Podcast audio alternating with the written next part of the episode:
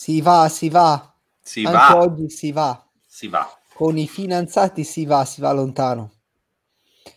Soprattutto se vuoi sapere di economia, di finanza, di soldi, perché Ludo e Fede si sentono tutte le mattine e parlano di questi argomenti.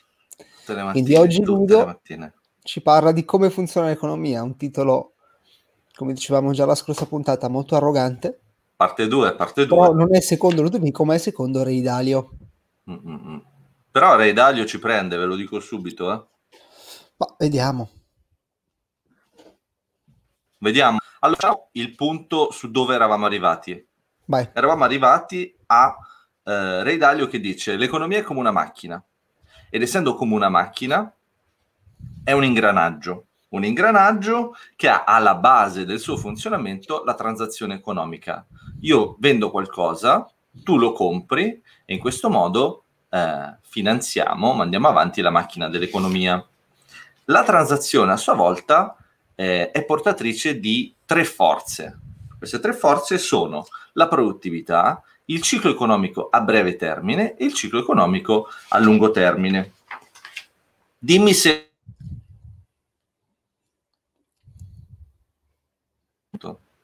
Dai, staremo sempre sento, assieme, Giovanni. vero Fede? Sempre così, eh? Sempre così. Adesso mi senti? Adesso ti sento, sì. Ok, dicevamo le tre forze, quindi produttività, ciclo a lungo termine ok. e ciclo a breve termine. Bene. Ora, all'interno dell'economia, il giocatore più forte, il soggetto più forte è lo Stato. Lo Stato che ha due braccia, diciamo così. Il primo è eh, quello di raccogliere il mm, valore attraverso le tasse e quello invece, l'altro braccio, è quello legato alla banca centrale. Banca centrale che regola il tasso di interesse e la quantità di moneta disponibile sul, sul mercato, diciamo così. Attraverso gli interventi dello Stato ehm, ci sono degli effetti per ciò che riguarda la spesa. La spesa è ciò che traina l'economia. Perché? Perché nel momento in cui io spendo una certa cifra, qualcuno riceve una certa cifra e quindi è il suo reddito. Un'economia che non spende è un'economia nella quale non ci sono redditi e quindi c'è povertà. Il ciclo dell'economia si basa su eh, una maggiore ricchezza, la maggiore ricchezza che dà maggiore credito alle persone, essendoci maggiore credito c'è maggiore spesa. La maggiore spesa crea dei cicli economici. Tutto a posto fino a qua? Chiarissimo. Io in cui davo i dati sulla presenza di credito e la presenza di moneta all'interno dell'economia e partivo da quella americana. Dicevo, nell'economia americana ci sono 50 trilioni di dollari in crediti e 3, milio- 3 trilioni di dollari in contanti. Ora, facciamo un esempio di un ciclo breve e per farlo mi avvalgo anche della, delle slide. Questo è eh, il titolo del video da cui parte la nostra podcast della giornata e nel primo grafico vediamo le tre forze. Cerco di fare dei riferimenti anche eh, utili a solo chi ci ascolta come il nostro podcast. Vediamo la linea della produttività, che è quella centrale, che è quella regolare. La produttività è legata allo sviluppo tecnologico sostanzialmente e poi una linea che è basata su due cicli, uno di crescita e uno di decrescita, che è quella a lungo termine, linea a lungo termine che è nutrita dai cicli a breve termine. Anche i cicli a breve termine, come vedi, crescono e diminuiscono, crescono e diminuiscono e nutrono il ciclo a lungo termine. Chiarissimo. Adesso parliamo di durata. Eh, questa qui è la durata di un ciclo a lungo termine. Come vedi c'è una crescita che può durare una cinquantina d'anni, la depressione, gli anni di depressione di solito durano dai due ai tre anni e poi c'è gli anni di ricrescita per riprendersi la depressione che sono della durata dai 7 ai 10 anni secondo Ray Dalio. Fede, secondo te noi dove siamo adesso? Ma allora, 50 anni... ah, perché se noi consideriamo la, la grande depressione del 29, Bravo? Bravo? eh, 50 anni in più, fa nel 1980, però non riesco bene a capire dove siamo, dove siamo in realtà, vabbè, non credo funzioni sempre precisamente. È chiaro, beh, giusto, fai bene a fare questo riferimento, eh, non si può fare un discorso, eh, com- come dire, scientifico, sono degli studi che vanno presi come riferimenti, non è che eh, possiamo calare la realtà studia i cicli perché sostiene che l'economia sia qualcosa di ciclico. Comunque, proprio perché hai citato la crisi del 29, come scusa? Secondo te dove siamo? Ma secondo me, visto che comunque, adesso te lo, te lo potrò dire meglio perché andiamo a parlare del fenomeno del deleveraging, che è una cosa diversa dalla recessione. Cioè, ora noi siamo in una fase di recessione, ma il deleveraging... Successivamente c'è il deleveraging. È, è ancora senso di drammaticità. Ma adesso andiamo a, a vedere.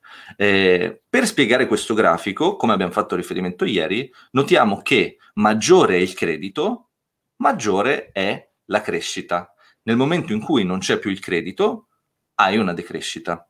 Giusto? E questo si spiega perché appunto col credito c'è più spesa, essendoci più spesa ci sono più redditi, più redditi, più merito creditizio e quindi più credito e così via. A un certo punto però il meccanismo scoppia perché il meccanismo scoppia? Perché, come si vede da questo frammento, alla base del ciclo economico espansivo c'è il debito. Vedi che nell'immagine, per chi ci sta ascoltando, è il debito che sostiene la curva economica in crescita, perché okay. ogni credito, come dicevamo ieri, è a sua volta un debito. Bene? Chiarissimo. Chiarissimo. Vediamo adesso um, il tasso di interesse a breve termine negli Stati Uniti. In questo grafico vediamo che il punto più basso, i punti più bassi sono stati nel 1940, quindi dopo la crisi del 29, arrivato allo 0%, così come al 2008, che è arrivato allo 0%.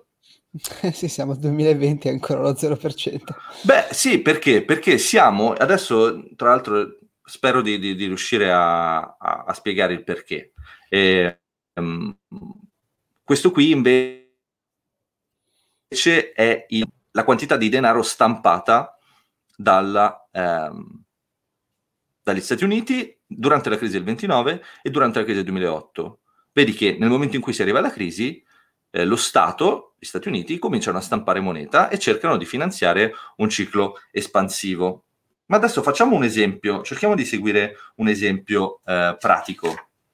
Torniamo a, a, noi due, da un punto di vista di regia. Eh, l'esempio pratico è questo.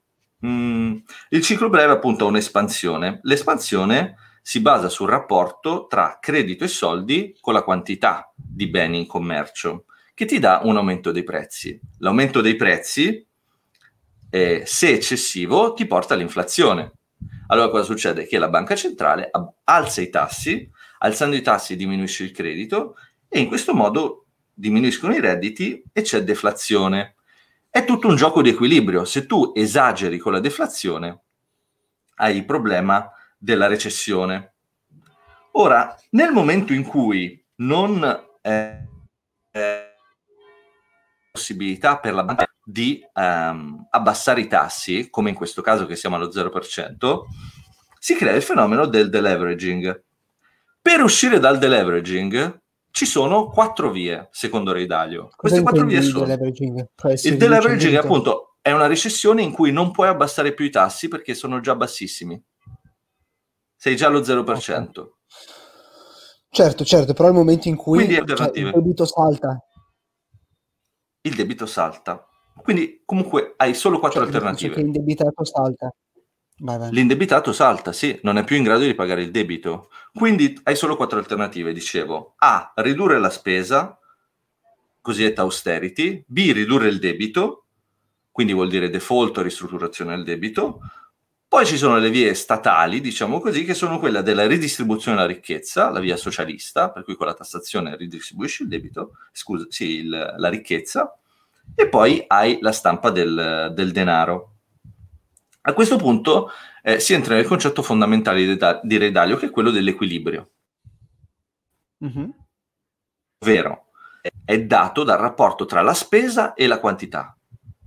Quindi, siccome la spesa è composta da credito e dal denaro, si tratta di eh, trovare un equilibrio tra il credito e il denaro.